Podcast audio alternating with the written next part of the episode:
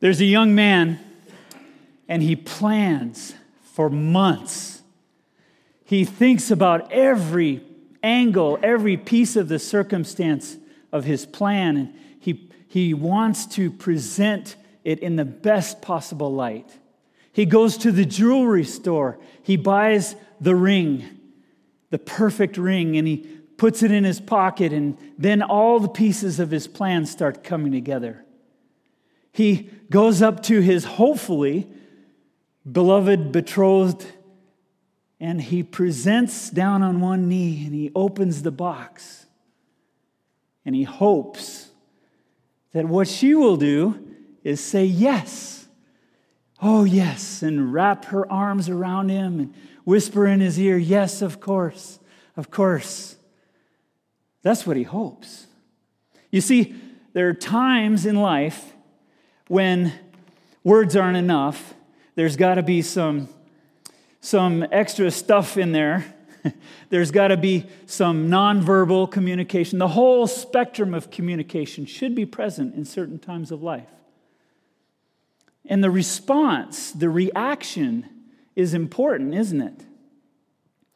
Well, today I want to talk about the way, the manner in which a believer responds to the precious promises of God. The manner in which a believer responds to the precious promises of God. Our text comes from Genesis chapter 17. And uh, as Kelly read for you, uh, I'm going to focus on the second half, but we're going to start in the first half there, starting with verse 1. Genesis chapter 17 and verse 1. What I want to do, though, is I want to show a couple of things. I want to show that there's a covenant message. And that covenant message very much resembles a proposal of marriage. Very much resembles it. Actually, it's probably the other way around. The, the proposal of a marriage probably represents very much the covenant promise that is presented to Abraham. And I want to talk about God's purpose, his plan, and his personality in this proposal. I want to talk about who he is and how he does this. Also, I want to talk about our reactions in our precious promises that God has given us, the promise of eternal life. I want to talk about how we react, the manner in which we respond. And I want us to be able to build from that as a fellowship of believers, a community of faith, and then from God to us and then outward. Let's get started. Genesis chapter 17, starting with verse 1, there's a covenant message from God to Abraham. And I want to focus on a couple of pieces of this. He has told Abraham before, has he not, that he is going to do this for him? This isn't the first time. And just like the young man, you know, hopefully that's not the first time that he's ever talked about marriage with this woman, right? If it is, if you're like um, first date buying a ring, then there might be something a little bit askew. But this isn't the first time God has, has told Abram that he wanted a relationship with him, that he was going to establish a covenant with him. He goes much further into detail, and and uh, I want to show you some of that detail here. Let's focus on verse 2. Well, setting the context, I'll start with verse 1. When Abram was 99 years old, the Lord appeared to him and said to him, I am Almighty God. Walk before me and be blameless, and I will make my covenant between me and you, and I will multiply you exceedingly. You remember the promise started when Abraham was much, much younger probably around 48 or something. I can't remember the exact numbers because uh, we did that a couple of weeks ago, and that's so far behind me, right?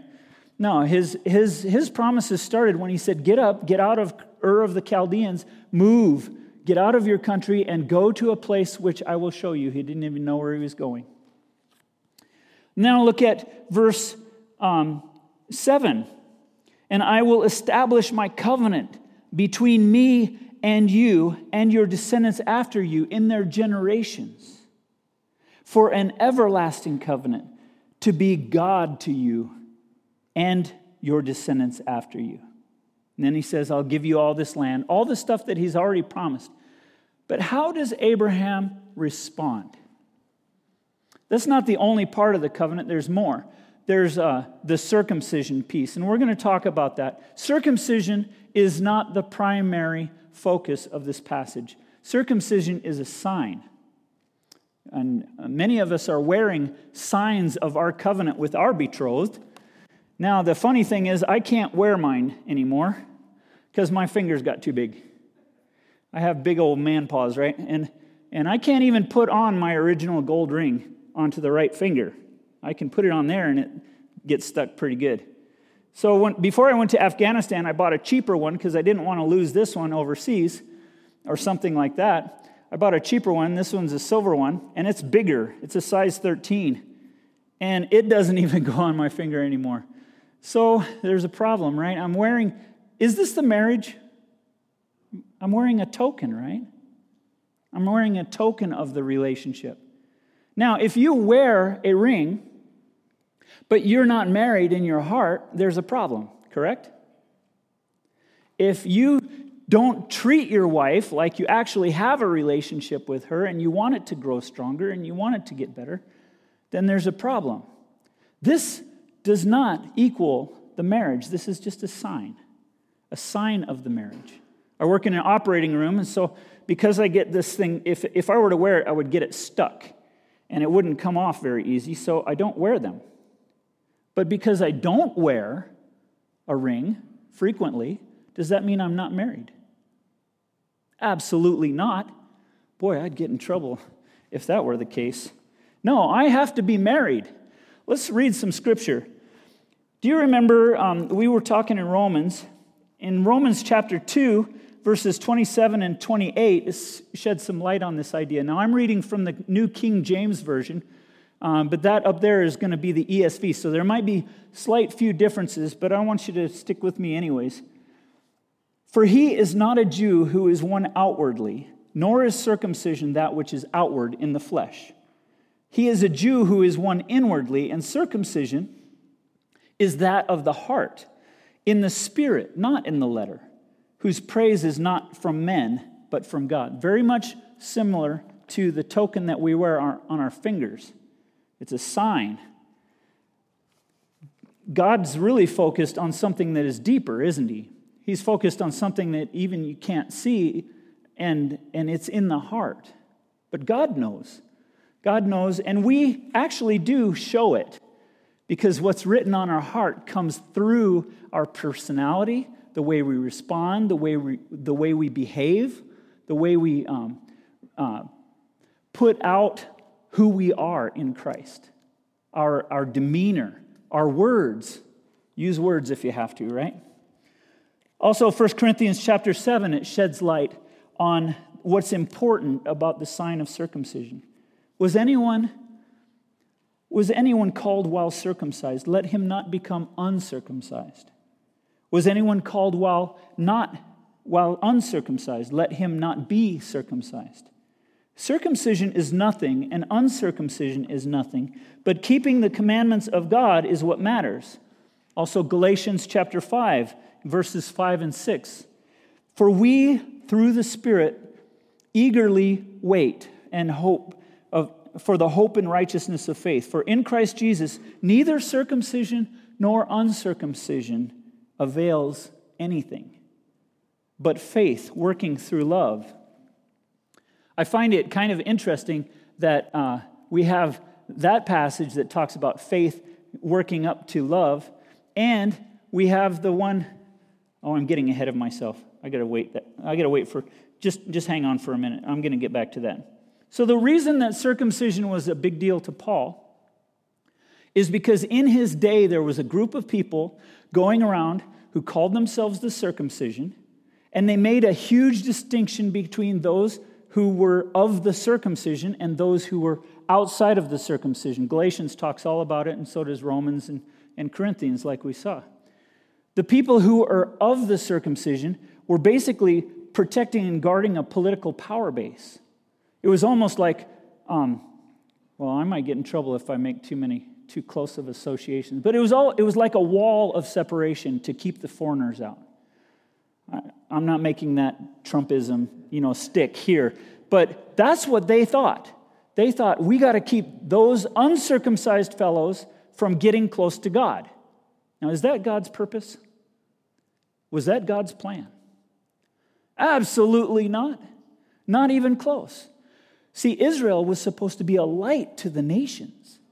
Every time that God mentions why he is picking them, it's because of the covenant. And the covenant had to go through all the line of people because Jesus Christ was going to become a man. And that man is human 100% human, 100% God. See, so he had to come from somewhere, and it was important where he came from. The promise came through Noah, Shem, all those other people, Abraham, through Isaac, through Jacob. And then on down the line through David, he was David's son. And then on, the, on down the line, he is the son of Joseph. He is the son of Mary. Both those lines follow that same covenant plan. If you don't understand the Old Testament, sometimes you can't really pick up on the nuances of the New Testament. So, what I'm saying is that line, that human line, had to come from somewhere, and it didn't come from both Isaac and Ishmael, two brothers. God says, I will establish, I will set up my covenant with Isaac, not with Ishmael. Remember, um, in the passage that we read in, in uh, the latter half of 17, he said, I will establish my covenant with Isaac. But he says something before that. In Hebrew, the word is aval. Aval means however, comma. And you can take that one of two ways. You can say, no, but, like, um, that's not right, but this is right. And that's how some translations put it, but I think it's better if you leave the no off of there. It's yes, but. Because Abraham said, Oh, that, oh, that it would be that Ishmael would live before you, would be before you. What's he saying there? Remember when he was depressed after coming back from a war, he said, What can you do for me, God? What can you do for me? Seeing I don't have an heir, and Eliezer of Damascus is my heir. That was a no, but. This is different. This is aval, aval Sarah. Except, however, comma, Sarah, your wife, is going to give you a son. Now, how does Abram respond? He said, he falls on his face, first of all. He falls on his face and he worships God. That's the prime method indicator that he is worshiping God. He falls on his face and then he laughs Yitzchak, which is Isaac's name, there's word plays here, he laughs and he says in his heart, Will Abram, a guy who's 100 years old, and Sarah, who's 90 years old, have a baby?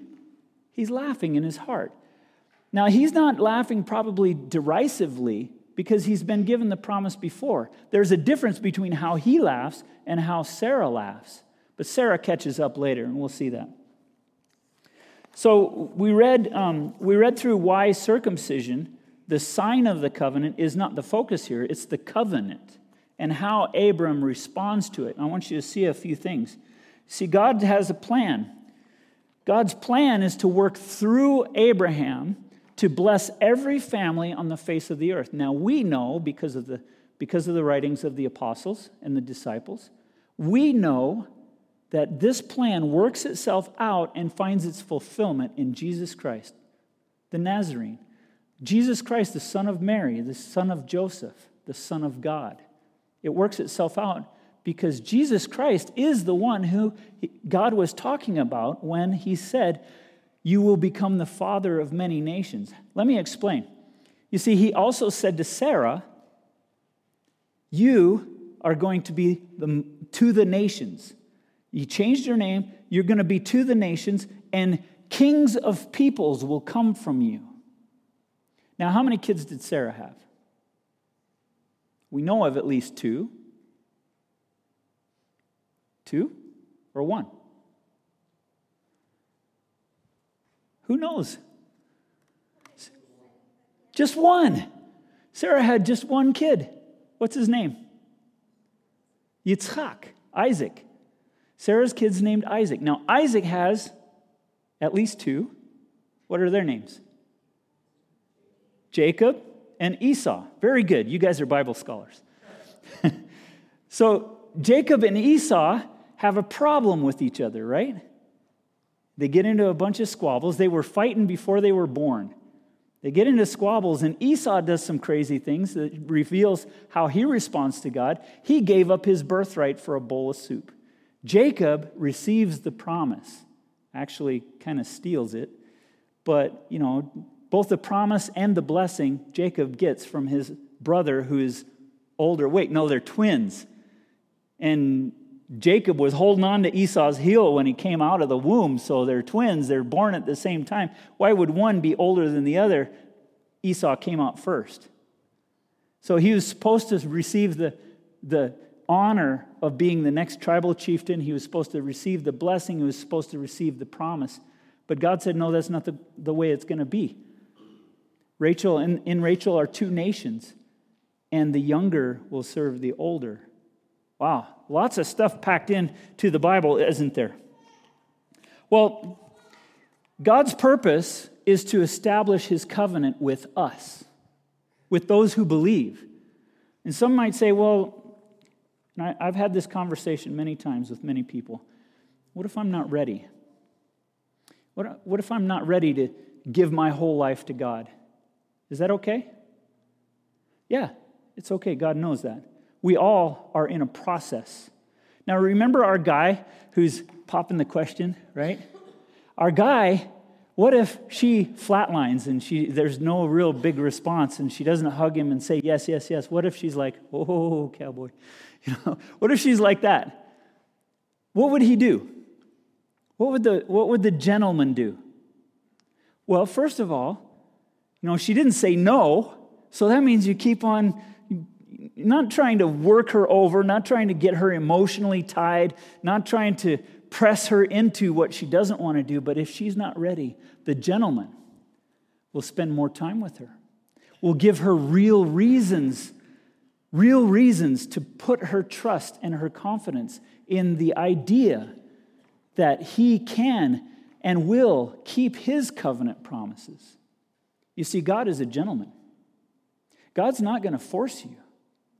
God's not going to make you. Yeah, He puts us in a corner sometimes.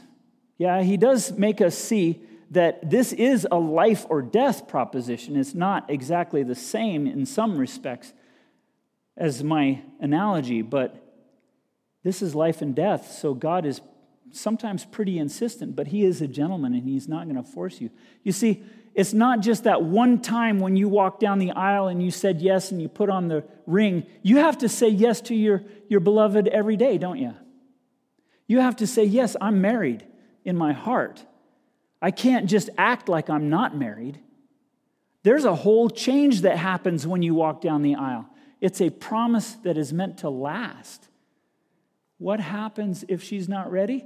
The gentleman will give her time, will give her space, will help her see, give her real reasons. It will affect her mind, and her mind will affect her emotions. If you establish a covenant relationship with somebody based solely on emotions, guess what happens? Emotions are fickle things, they don't stick around all the time. So, a young person might say, Well, I'm just not happy anymore. That's not a relationship. Oh, I just think that the, this other person makes me happy. That's not a relationship. That's not a covenant relationship. A covenant re- relationship is built on trust. And this is what God is doing for us. God's personality is this He wants us to trust Him with our whole lives. And out of that, He wants us to respond to Him. So, how does this work? If you're not ready to say yes to God, He gives you time. He gives you reasons. He helps your brain think things over, and your heart follows your brain. Do you believe me? Your heart follows your brain. You decide who you're going to commit to. Let me um, so I'm kind of jumping around a little bit, and that's making me a little confused. But um, I want to read. I want to read something from Romans, and then I want to give you a quote from uh, uh, someone that my wife. Uh, see, I have this little journal that uh, my sisters gave to me that I'm supposed to keep my thoughts in, and I've started. I, have never been a good journaler, but I, I've started writing my sermons ideas in there and the things that I want to say that, that I feel like God's putting on my heart. And she put a quote in there. My wife put a quote from Tom Skinner. I'll share that with you. Let me read this piece of Romans chapter 4 and chapter 5, just pieces. This is where we're going, and this is why we're taking a detour into the life of Abram, because if you understand what Abram was going through when he became Abraham, then you can understand where Paul is going when he says this Romans chapter 4, verse 16. Therefore, it is of faith that it might be according to grace, so that the promise might be sure to all the seed, not only to those who are of the law, but also to those who are of the faith of Abraham, who is the father of us all. As it is written, I have made you a father of many nations you see, one nation, Israel, isn't enough. Abraham is the spiritual father of many nations. Skipping down to um, verse 20, he did not waver at the promise of God through unbelief, but was strengthened in faith, giving glory to God, and being fully convinced that what he had promised he was also able to perform. And therefore, it was accounted for him as righteousness. Now, not, it was not written for his sake alone that it was imputed to him, but for us also. It shall be imputed to us who believe in him who raised up Jesus our Lord from the dead, who was delivered up because of our offenses and was raised because of our justification verse 5 or chapter 5 verse 1 therefore having been justified by faith we have peace with god through our lord jesus christ through whom we also have access by faith into this grace in which we stand and rejoice in the hope of the glory of God. And not only that, but we also glory in tribulations, knowing that tribulation produces perseverance, and perseverance, character, and character, hope. Now, hope does not disappoint because the love of God has been poured out in our hearts by the Holy Spirit who was given to us. Isn't it interesting that this list of things, one right after the other, starts with faith and ends with love? Just like two weeks ago when I spoke about Second Peter, the first part of Second Peter in chapters, uh, chapter 1, 1 through 11. It says that um, love came or comes out of the faith. Faith produces something else, something else, something else, and it ends in love. Isn't that interesting? So, this, uh, this guy, Tom Skinner, he wrestled with his doubts. And it's okay to wrestle with your doubts as a believer. It really is. It's okay to wrestle with God. Israel means he struggles with God. It's kind of interesting. It's okay to wrestle with God, but you have to be honest with Him because God can see all the way inside your heart. He knows what you're thinking. He knows when you have troubles. He knows when you have bad days. Does that mean He is no longer committed because you have a bad day? Because you have a doubt? I've seen people have go through trials of grief and uh, uh just severe turmoil, and, and for a time they say, "Well, I don't know if I even want to have anything to do with God." That's rough. Now, do we say, as believers, do we say, well, if they leave us, they were never of us? No, I don't believe that that's the correct reaction for every, that's not the correct response for every time we see somebody having trouble in the faith. The correct response is we be honest with them. As they're having struggles in their faith, we come alongside them and lift them up because many of us have been through the same things before, haven't we? And we know there's another side. We know there's an out, outdoor to the trouble. So, what I want to say is um, Tom Skinner says, I spent a long time trying to come to grips with my doubts when suddenly I realized I had better come to grips with what I believe. I have since moved from the agony of questions that I cannot answer to the reality of answers that I cannot escape. And it has been a, uh, been a great relief. Isn't that true? If you do have doubts, keep on thinking, keep on investigating, get close to God. You see, if you separate yourself from God, then you're not going to learn who He is. You're not going to learn how trustworthy He is. Come near to God, and He will come near to you. That's what it says in James. Our response, brothers and sisters, our response has a lot to do with how we grow as a body, too, not just individually. You see, when we respond in faith and we are strengthened, when our faith is strengthened, then it catches, it's contagious. Other people can see that we went through troubles and we responded in faith, and God lifted us up. And that faith is not by works. In Ephesians, it says that, lest any man should boast. It is a gift of God. So you come near to God, you strengthen your faith. You ask God to strengthen your faith. You remember the guy that had a sick kid? And he said, Lord, I want to believe. Help me in my unbelief. But you got to be honest. You can't just put on a facade and act like everything's fine. You got to be honest. And then other people have the opportunity to come with you, to walk with you.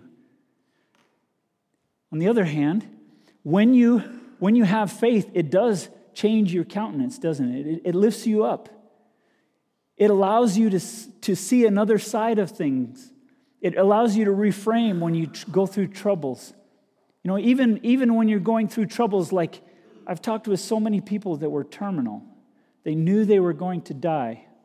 A couple of years ago, my mom died. I talked with her. She knew she was going to die. How do you respond when you know you're going to die? Well, if you have faith, you know that Jesus Christ gave himself for you so that there's new life. There's something to look forward to. Even there's new life in this earth and there's a great inheritance in the next. Isn't that true? It's okay to say amen, guys. It's okay.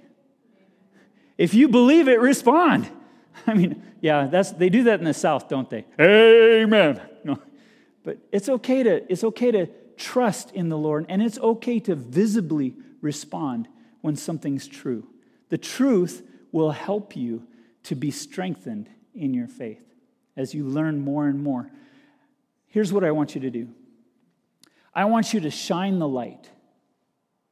I want, to, I want you to shine the light as individuals and as a body of believers. Be honest if you're having trouble. Let other people come near you. You know what happens when two candles get close to each other? One of them's kind of having trouble. Maybe the wax is, is kind of snuffing out the wick because it got too high or something. You know what happens when the other candle gets close?